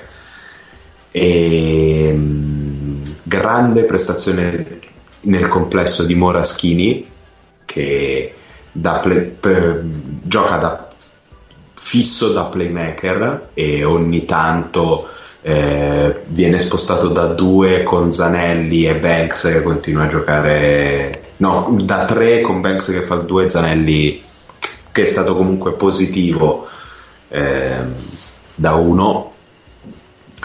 E Banks per tutta quanta la serie è stato una macchina da punti e di grande aggressività nel senso che in gara 2 praticamente penso che non abbia mai fatto più di tre palleggi per volta a momenti, con grande aggressività e ha costretto Sassari a cambiare la difesa su di lui per, per, per, non farsi ammazzare, in cui sostanzialmente Sassari per riuscire a limitarlo sui suoi pick and roll faceva stunt con l'uomo di lato forte per farlo pensare, per costringerlo a fare il terzo palleggio o a perdere un po' di tempo, un po' di fiducia.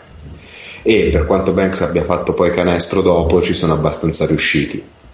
Dall'altro lato Brindisi si trovava una Sassari che tutte le volte che, ne, che poteva andava a spalle, non tanto con Cooley quanto con i 3 e con i 4 ad attaccare Moraschini e Gaffney e dei due giocatori quello più in difficoltà è stato Gaffney in tutta onestà tant'è che Brindisi poi è stata costretta a raddoppiare in quelle situazioni lì, non tanto per i punti fatti da, dai giocatori di posto, quanto per i passaggi, gli extra pass e sostanzialmente tutte le riaperture sul perimetro che avevano fatto molto molto male eh, a, a, alla difesa di Brindisi. Gara 2, una partita bella, onestamente bella, per quanto poi difensivamente nessuna delle due squadre abbia mai fatto niente per rompere un gioco dei, degli altri. Si, si, è stato su, sulle scelte, sulle soluzioni degli altri. Al contrario, gara 3 si è visto un altro Banks a tratti devastante, eh, però è stata una partita, per quanto poi il punteggio sia comunque stato alto per via dei ritmi tenuti dalle due squadre. Soprattutto nel primo tempo una partita un pochino più brutta, un po' più contratta, con più errori, più fatica nelle gambe, e... ma comunque nel complesso è, serie, è, stata una bella serie di primo turno nella quale Brindisi e, e Vitucci ne escono secondo me molto bene nonostante il 3-0 perché poi stiamo parlando di un 3-0 in cui fino agli ultimi 30 secondi della partita sei sempre stato lì per provarla a vincere. E... Esatto, forse Brindisi meritava. A me fa sempre girare i coglioni queste frasi di chi merita e chi non merita, perché voglio dire, sei perso, non meriti, punto. Però in questo caso probabilmente Brindisi veramente meritava di andare a gara 4 almeno. Mettiamola così, facciamo finta di avere un dovere nei, nei confronti dei nostri ascoltatori. Sì.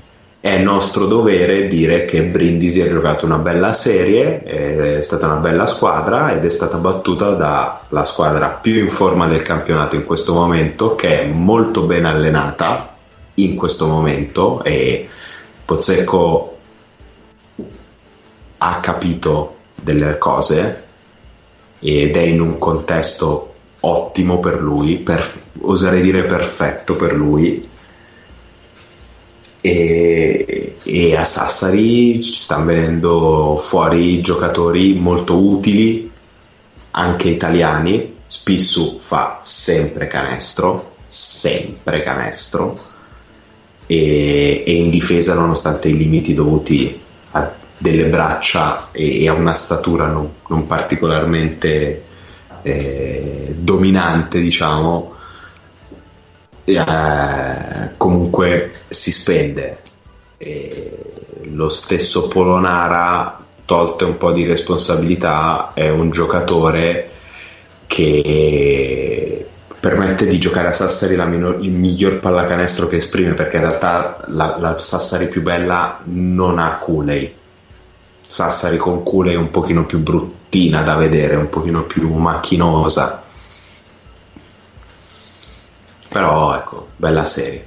Secondo me qui ha senso rispondere alla domanda che si faceva Nick eh, ieri e poi ci ha fatto fuori onda, che era, mh, mm, se mi ricordo bene, Pozzecco quanto gli ha dato e invece quanto li ha liberati dalle, dalle responsabilità, giusto? Sì, eh, sì. Cioè, quanto c'è di Pozzecco, diciamo, mh, mm, tatticamente, no? Perché su Pozzecco si parla sempre del fatto che sia un allenatore mh, emozionale no? più che sì. a livello tecnico, cioè quanto, quanto c'è invece no? magari di tattico a questo punto, tattico e tecnico di Pozzecco, perché insomma 20 partite, va bene l'onda lunga del cambio dell'allenatore, però 20 partite, quelle che sono consecutive vinte, a questo punto... Cioè, è, è uno tsunami. Eh, esatto. Cioè, Secondo me c'è un dato in questa serie no? che certifica come cioè, questa serie Sassari l'ha vinta eh, perché obiettivamente ha portato la serie dove voleva lei, cioè Brindisi a fine campionato era la seconda miglior difesa del campionato, Sassari in queste tre partite mi pare che segna 92, 93 punti. 95. 95, ecco. Quindi mh, Brindisi a un certo punto è stata obbligata a correre dietro al gioco di Sassari, non è riuscita a imporre il suo gioco e Sassari in questo momento se provi, cioè, già è difficile, una squadra difficile da giocare, se provi pure a correre dietro il suo gioco in un momento in cui fanno canestro tutti obiettivamente diventa ingiocabile appunto. Qua ero curioso di sapere anche da Paolo, no? magari che quello che ha un po' più di nozioni, quale potrebbe essere il ruolo anche te- tattico che può aver portato Pozzecco? Allora, l'aspetto diciamo emotivo conta indubbiamente e, e, lì è proprio il connubio tra l'ambiente e la società Dinamo Sassari e un allenatore come Pozzecco che comunque ha preso una bella sveglia a Fortitudo Bologna cioè, ah, mm. penso abbia fatto una riflessione sul suo modo di allenare di, e di mh, mm, presentarsi ai giocatori. La stampa si presenta uguale, chi se ne frega. E più con penso abbia sofferto molto il volersi mettere allo stesso livello di giocatori a fortitudo forti che poi gliel'hanno fatta ricagare quella roba lì perché nessuno faceva ciò che più o meno ci si era messi d'accordo di fare. E infatti Fortitudo l'anno scorso ha perso con Casale Monferrato, semifinale playoff. Però indubbiamente sta allenando e ci sono delle letture della partita di strategia su che cosa fare per togliere qualcosa di identificazione dei vantaggi, di utilizzo dei vantaggi e, e anche un utilizzo dei vantaggi abbastanza eh, ehm, articolato perché non è che si è pigiata in post basso Brindisi per tirare in realtà lo si è fatto per poter far partire circolazione di palla, tiri, eh, mettere in ritmo Pierre riuscire a dare un pochino di palla a Cooley. quindi da questo punto di vista stiamo, stiamo, parlando comunque di una persona molto preparata al di là di quello che è appunto il passato da giocatore che vabbè, lo, lo conoscono tutti e un'altra cosa ormai che ci sono faccio una domanda su Brindisi Parlavate prima giustamente di Moraschini no, che ha fatto questa stagione. A questo punto, no, cioè, ovviamente la domanda sarà eh, prossimo anno dove, cioè, qual è la cosa migliore per Moraschini? Perché obiettivamente ha avuto una solidità, una continuità di rendimento che magari sta iniziando, no? uno poteva pensare il prossimo, io l'idea che mi ero fatta inizio anno quando hai cominciato a fare queste prestazioni è ok, il prossimo anno deve trovare una squadra magari sempre più o meno della dimensione di Brindisi che gli permette di consolidare questa stagione, però obiettivamente ha finito la stagione in un modo che forse boh, potrebbe già cominciare a guardare anche a un livello un po' più altino, va bene che tra l'altro ha anche pure 29 anni, quindi magari potrebbe pensare insomma, a una squadra di un livello un po' più alto. Piena maturità. Esatto, perché... Se, se non c'è interesse all'estero, ad esempio dalla Spagna, secondo me voi siete un bel posto per lui. Ecco, infatti... Infatti è, una di quelle destinazioni, so con nome che vabbè tra i mille che... Al posto di, di Aietro Paradori... secondo me Moraschini ce, ce lo vedo molto bene a fare quella roba lì Esatto, infatti all'inizio ero un po' dubbioso, però obiettivamente gli ultimi due mesi ha giocato, anche in questi playoff, ha giocato con una solidità che, che obiettivamente mi fa pensare che potrebbe essere pronto per quel livello, mm, anche pronto a reggere un certo tipo di insomma, spinta, pressione. Insomma. Anche la Coppa Italia aveva giocato ad alti livelli. Eh. Sì, sì, sì, sì, assolutamente. Io per chiudere un attimo il discorso su Sassari Brindisi, perché avete detto praticamente tutto voi, volevo semplicemente dare due dati. Eh, allora, eh, Spissu e Pierre in questa serie hanno entrambi tirato più di 4 tiri di media partita da 3.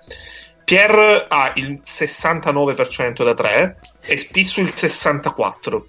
Sempre canestro, sempre. Spissu fa impressione, fa sempre canestro e, e le tira anche diverse, eh. Esatto, così a occhio. Però tirano mani liberi. Un po' più aperte quelle di Pierre, un po' più sugli scarichi.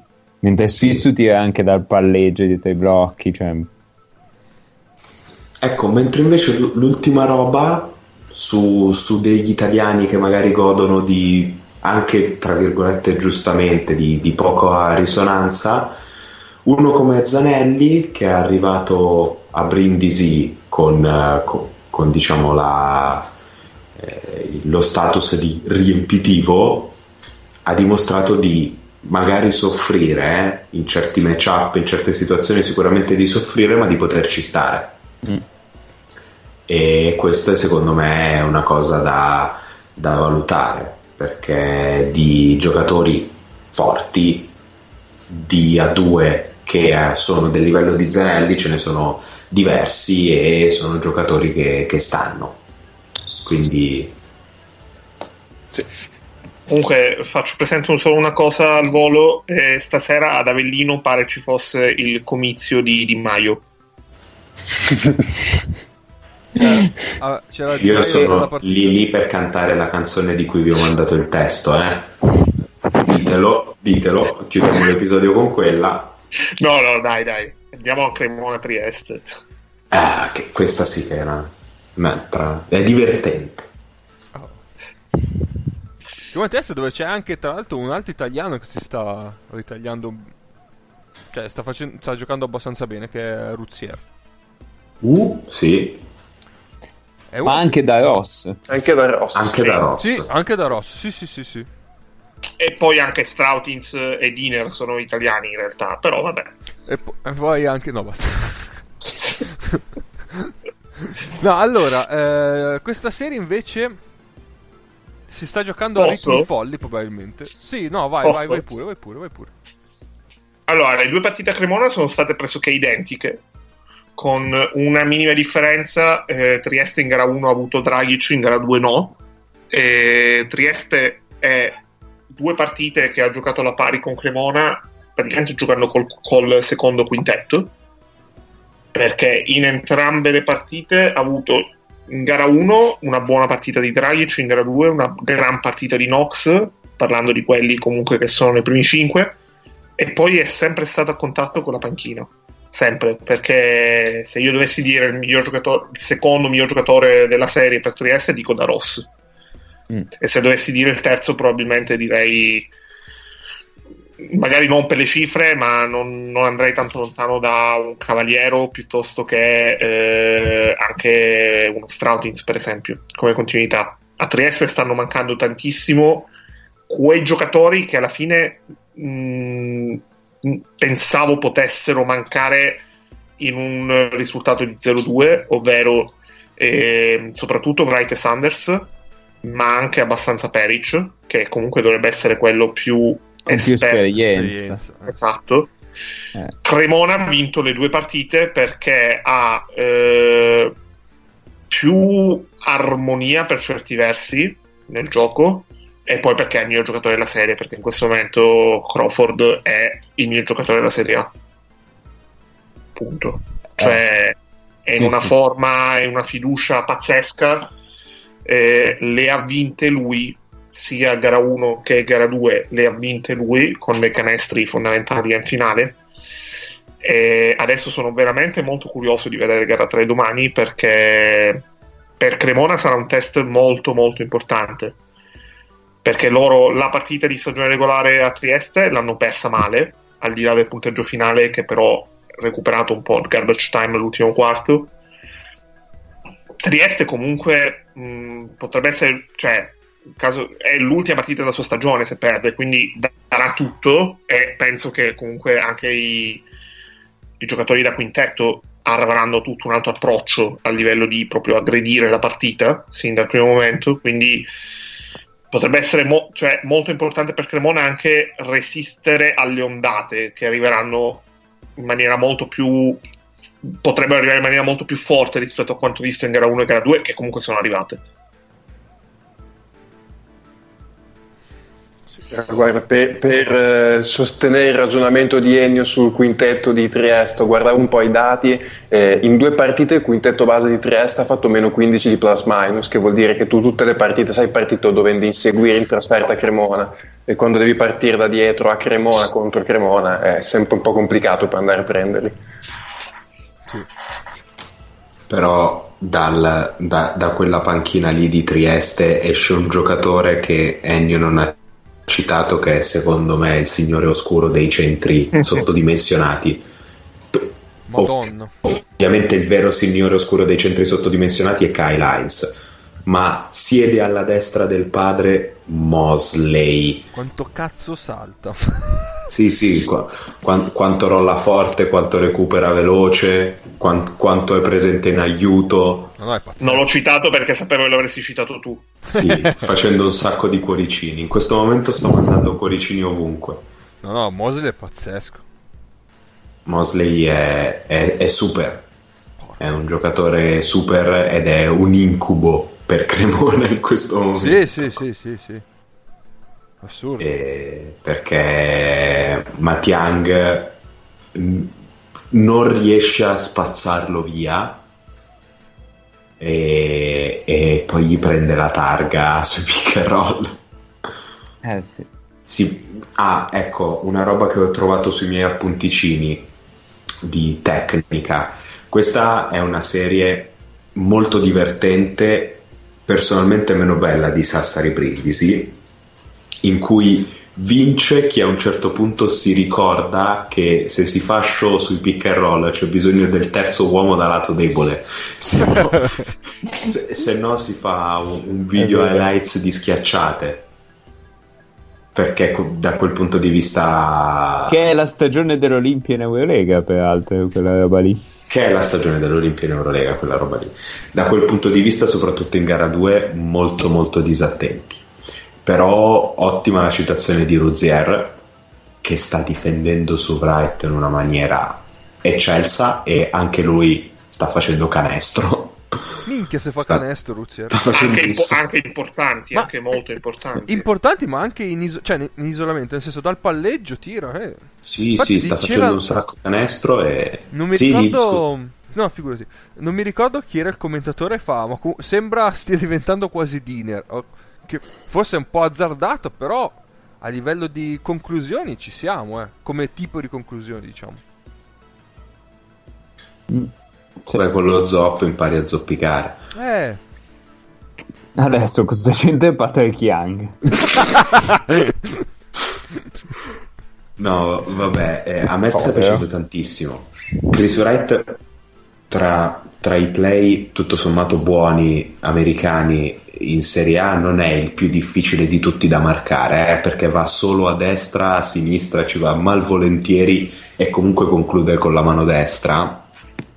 Però Ruzier, che atleticamente vale molto meno di Chris Wright, eh, un paio di volte l'ha stoppato, solo proprio as- accompagnandolo e aspettandolo sulla mano destra.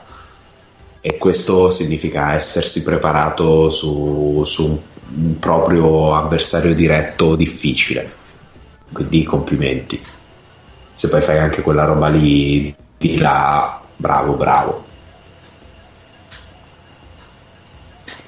Ma secondo voi Trieste, a Trieste conviene abbassare un pochino il ritmo almeno in casa? Eh, a proposito di ritmo, so, indovinate quanto, quanto stanno giocando? È la domanda successiva che volevo fare. 79. 79. No. Sì, eh, cioè nel senso 81 sarà. e 79. Cioè, Madonna. 81. 81 è follia. Oh, ragazzi, le altre, le altre, partite di tutte le altre serie si giocano sui 70. Questi giocano a 10 possessi in più di tutte le altre. Anche di Sassari, che comunque è una che, che piace correre. Eh, Sassari non me lo sarei aspettato. Eh, infatti anche, e loro stanno facendo più canestro. 75. In termini di punti siamo lì, però Sassari e Brindisi hanno fatto molto più canestro. Sì, sta Ci sono- tirando col 50 sia da 2 che da 3, però... Eh, ci- ci sono dei momenti di Trieste e Brindisi in cui apprezzi la foga, apprezzi l'intensità, però si sveccano i ferri in una maniera veramente Sì, clamorosa. sì. È per quello però che è divertente. no? Tu vedi gente che fa una pallina da ping pong e pam, pam, pam, pam, vanno avanti e indietro nel campo. Ah. Allora, Guarda, in- se, vuoi, se vuoi ti do le date della Diamond League e vai a vederti un po' di atletica. No, ma- diverte gente che va avanti e indietro. Di- Ma- avanti e indietro con un canestro in mezzo. In mezzo, In- ai lati. in cassa loro tendono a giocare al ritmo che vogliono loro e a cui gli altri non riescono a giocare. Cioè, loro in casa ne segnano, nel genere di ritorno ne hanno segnati più di 100 di media. Eh sì, però... Sì, però- Trieste era tipo il primo o secondo miglior attacco del campionato a fine, a fine stagione regolare, sì, è vero. Però mi sembra che a questo ritmo proprio nel finale Cremona ne abbia di più. Però non- hanno giocato gli 80 entrambe le volte. Trieste, se la vuole giocare al suo ritmo in gara 3, la gioca a 100, non a 80. Ci sono abbastanza d'accordo, anche secondo me, in casa... Va- E ai vale- 100, ai 100 non lo so se Cremona Però dipende da Eh. quanto segni. Sì. È vero, però se tu parti bene, cioè l'approccio bene, per questo dicevo che secondo me è fondamentale l'approccio di Cremona, perché che Trieste scenderà con la bava alla bocca e il sangue fuori dagli occhi, mi sembra abbastanza, abbastanza per assodato. Se loro riusciranno a resistere a queste ondate, eh, potranno giocarsela sui ritmi con cui hanno giocato le prime due gare, che sono ritmi che Trieste, a cui Trieste non piace giocare, perché poi alla fine a un certo punto la bussola la perde. Cioè, gara 1 l'avevano, l'avevano vinta fondamentalmente. Avevano tenuto Cremona senza segnare per 4 minuti nel quarto quarto. E poi ne sono stati loro a non segnare più. Ma che non gli piace giocare a quei ritmi. Cioè, a livello statistico anche loro vanno a quei ritmi lì, più o meno quelli di Cremona durante la stagione regolare. È mancato un po' di cattiveria, diciamo, non so, di Eh, io sono d'accordo. Sono d'accordo con Cap. E anche malizia, secondo me. Eh, malizia, sì, quella che vuoi. Comunque, a quei ritmi ci stanno. Io mi chiedo più che altro come Cremona, ehm, è- che è il suo modo di giocare, è quello che gli piace, quello di Sacchetti, no? Run and gun alla fine. Però, cazzo, giocano in 7. Cioè, Ah, ma questo è un discorso che io mh, lo facevo un po' da iniziano, dicevo a Cremona comunque alla fine oh, sono in otto, sono in otto, sono in otto, però cioè, Sono an- arrivati- anche, quando esatto. hanno avuto, sì, quando, anche quando hanno avuto gli infortuni, che a un certo punto della stagione mi pare che gli si sia fatto male Crawford o Saunders, non mi ricordo, comunque loro in 7, in 8 comunque giocano questa palla canestro con una continuità impressionante. esatto, Eh, sì, sì. eh. Ma anche, cioè, Perché- di là delle 30 giornate l'hanno tenuto, eh. E sono arrivati Sì, sì. secondi, eh. Allora, Cioè, secondo me, pazzesco, secondo me però, boh, non, me- è non un me ne discorso-. Scusa, Ennio, È un vai, vai. discorso che io vado a vedere, cioè io ne ho viste tante di partite di Cremona quest'anno, per- proprio per cercare di darmi una spiegazione. Loro mh, sono molto bravi a gestire all'interno della stessa partita i ritmi della serie che è difficile che ci siano due o anche tre azioni di fila in cui sono tre azioni sparati. Mm. A meno che non siano tre contropiedi perché recuperano palla in difesa. Sì. Cioè, faccio un- vi faccio un esempio. La partita che hanno giocato eh, con Venezia, la penultima, che è quella che gli ha dato il secondo posto. Per tre quarti è stata molto, molto scacchi per certi versi. Ehm, accendi, spegni. ehm, vediamo un po'. Anche Venezia a quel ritmo ci stava. Poi nel quarto quarto hanno messo la, la terza e l'hanno vinta di 15, ma stavano pari all'inizio dell'ultimo quarto. Il punto è che, eh, e questa è una cosa che mi viene in mente da associare anche ad altre partite, ci sono partite dove per esempio Ricci, che anche gara 2 è una partita come questa, ehm, ha un- non ha un bel impatto a inizio partita, poi nel quarto quarto invece eh, quelle due azioni fanno scoccare la scintilla. È in misura forse minore quella specie di quarto d'ora granata che ha Sassari in questo periodo.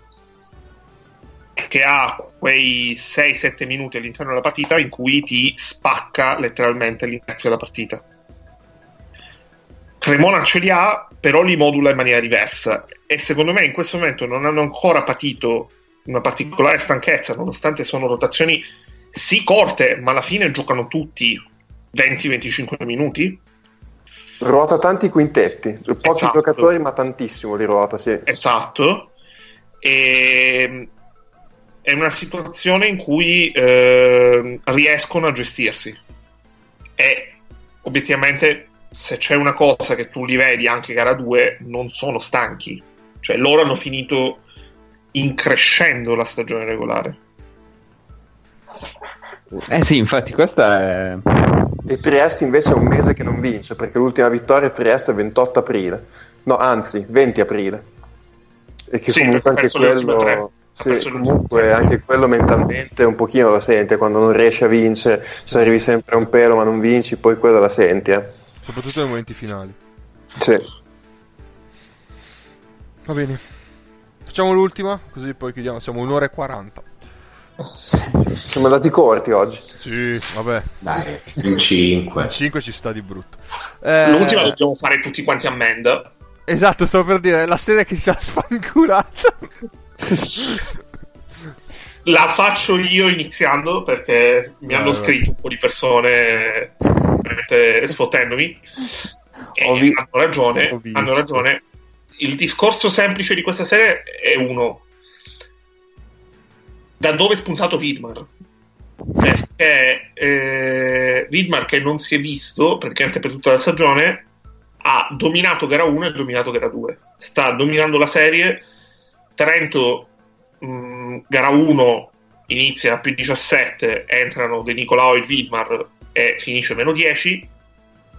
Gara 2 inizia testa a testa, entrano De Nicolao e Widmar e finisce male. Cioè, eh, al di là di quello che può essere il problema in attacco di Trento, Venezia la sta vincendo con loro due prima di tutto po- e sono due giocatori a livello di rotazioni su cui Trento non può coprire perché l'equivalente è da un lato Forrai e dall'altro eh, Jovanovic. Wow, fatica, eh, Jovanovic che eh. Forrai ne ha meno di De Nicolao e Jova- cioè Vidmar ha un'esperienza e sì. una malizia, tornando al concetto di prima, che Jovanovic non può avere a questo punto della sua carriera. Sì. Ehm, poi volevo dire brevemente a tutti quelli che dicono che a Trento manca mm, Shields. Eh, grazie al cazzo, cioè l'anno... l'anno scorso ha fatto i playoff, soprattutto la finale, ha giocato praticamente solo lui. Eh, eh, voglio dire, tenerne un altro così è complesso, eh. Basta, aperta e chiusa la parentesi. Soprattutto Sutton, soprattutto Sutton in questa serie, più che Shields. Perché alla fine mh, gara 1 e per certi versi anche gara 2, cioè Venezia ancora non ha fatto una partita da 70, il problema è che Trento non ne ha fatta una da 60.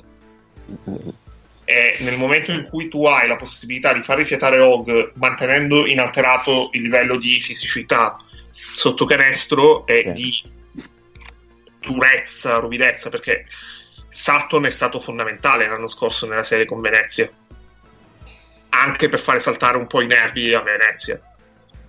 Sì, sono d'accordo. Sì, questa mi sembra una serie, non lo so, la più, forse di quelle che vanno, di cui si, si deve ancora giocare, quella più chiusa. Mm, mi è sembrato veramente in enorme difficoltà Trento. Eh, sì, però è un, anche una questione di ambiente, può cambiare, cioè Trento inizio di questa serie più 17 e con gli stessi giocatori. È vero, è vero che era là nella corda, nelle corde, cioè è, comunque in quel 19 a 2 non è che Trento stesse tirando con percentuali assurde. Mm. Nelle corde ce l'ha. Però so, è un 2 a 0. Cioè se fosse 1 a 1 sarebbe tutto un altro discorso. È un 2 a 0 Trento non può più sbagliare nulla. E Venezia invece anche mentalmente, cioè già vincendo gara 1 si è tolta la scimmia di vincere la gara 1 contro Trento che non l'aveva mai vinta. Sì. E, e gara 2 sta bene perché comunque gara 2 è uscito fuori anche Day, è uscito fuori anche Bramos. E Heinz comunque ha dato, è sempre stato abbastanza solido.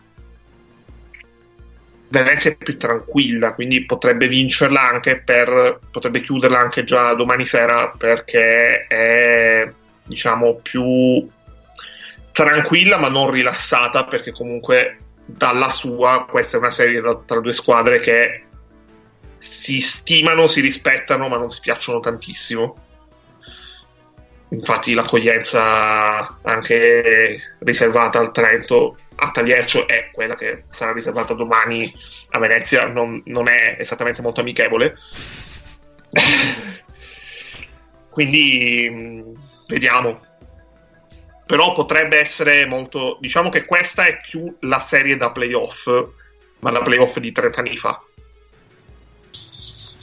sì e un giudizio, non so se questo non l'avevate ancora parlato su Dada Pascolo, la stagione che ha fatto. Mi è sembrato un giocatore che fisicamente abbia perso un po' un passo, obiettivamente. E... Quell'infortunio lì al ginocchio, mi pare, sì. era, l'ha completamente cambiato. Cioè a livello Sì. proprio di... Lui, è- il suo forte era quella mobilità lì che c'aveva anche col perno e l'ha persa. Anche se parzialmente l'ha persa e quindi... Poverino, cioè... Almeno per quest'anno. è- Esatto. Sì. Stavo per dire, vediamo come va l'estate e poi Esatto. Sì, sì, sì, magari, oh, magari poi si ripiglia. eh, fa un'estate tranquillo a lavorare Esatto. quindi- Beh, se avevi pigliato Patrick Young da due anni fa, ma anche da stasera più o meno. E stasera vediamo se Beh. se avevi pigliato... è il primo colpo però se Sì. Sì, al secondo, eh, poi il terzo capo tecnico. Vabbè. Ci siamo, dai. Ma eh, Direi ne che- siamo usciti contro ogni pronostico. Esatto. Oh, Non, Diciamo, tanto no- il non ci avrebbe scommesso nessuno. Cosa? Però- Io faccio comunque presente una cosa, giusto per infondere un po' più di fiducia ai tifosi di Milano. Eh, io vi avevo detto che sarei venuto alla puntata 36 per parlare dell'eliminazione di Milano con Avellino. La prossima è la puntata 36. Beh. Cioè, non è che diciamo cosa a caso qua, eh. Cioè, Illuminati confirmed. Quindi, sì, è colpa nostra. sì, sì, Eh, ci siamo tirati a zappo sui piedi. Sì, sì, molto bene. Tra l'altro io ho appena aperto sportando per ehm, cercare news su Patrick Young e mi viene fuori ricorso auxilium Torino, il tribunale federale si riserva ogni decisione. Mi volete del male voi? Non parleremo nuovamente di Torino. No, no, basta, Eh, basta. Non parliamo più né di Torino né di Grecia, basta. Invece, parli- esatto, invece parliamo dei nostri contatti social che potete trovarci su Facebook e su Twitter all'indirizzo FreeandPod. Potete trovarci, eh, potete mandarci tutte le mail che volete all'indirizzo freeandpodcast.gmail.com. Potete eh, trovarci su Spreaker, su iTunes, su Google e su tutti gli aggregatori di podcast. Ah, è da un po' che non lo diciamo, ma ovviamente se ci condividete, se, eh, ci fa molto pi- se ci stellinate o quel che è, ci fa molto piacere. Io ringrazio Nick e Degno che sono passati e eh, possiamo anche anticipare che li abbiamo invitati per tutto il corso dei playoff. Poi quando volete, come se foste a casa vostra, entrate. Tanto le chiavi le avete. Arriviamo a metà gente trasmissione. che entra, gente che esce. Eh, Lo radiamo al suolo questo una minchia di campionato. Bravo, grande citazione. Comunque siete meno fastidiosi della lavatrice di Paolo, quindi potete benissimo intervenire. La- e, la, e la mia lavastoviglie ne è molto offesa di questa tua dichiarazione. Sappi. Quindi eh, diciamo che è un arrivederci a tutti per settimana prossima. E quindi eh, vedremo un- come, se, in che stato arriveremo settimana prossima, visto il weekend che si profila. Vabbè, la presenza di Eni è subordinata all'esito della serie di Milano, mi pare di capire. Eh, più o meno sì. Cioè, Sì, e... No, perché in ogni caso sarà una sofferenza. allora, Giusto. c'era il rinnovo già lì, ma lo firmeremo come quelli di Cinciarini e di Mitchell solo a, ai playoff conclusi. Esatto, va bene, un saluto da Cap, ci sentiamo la settimana prossima. Un saluto soprattutto alla caffettiera di Nick. Ho salvato la casa.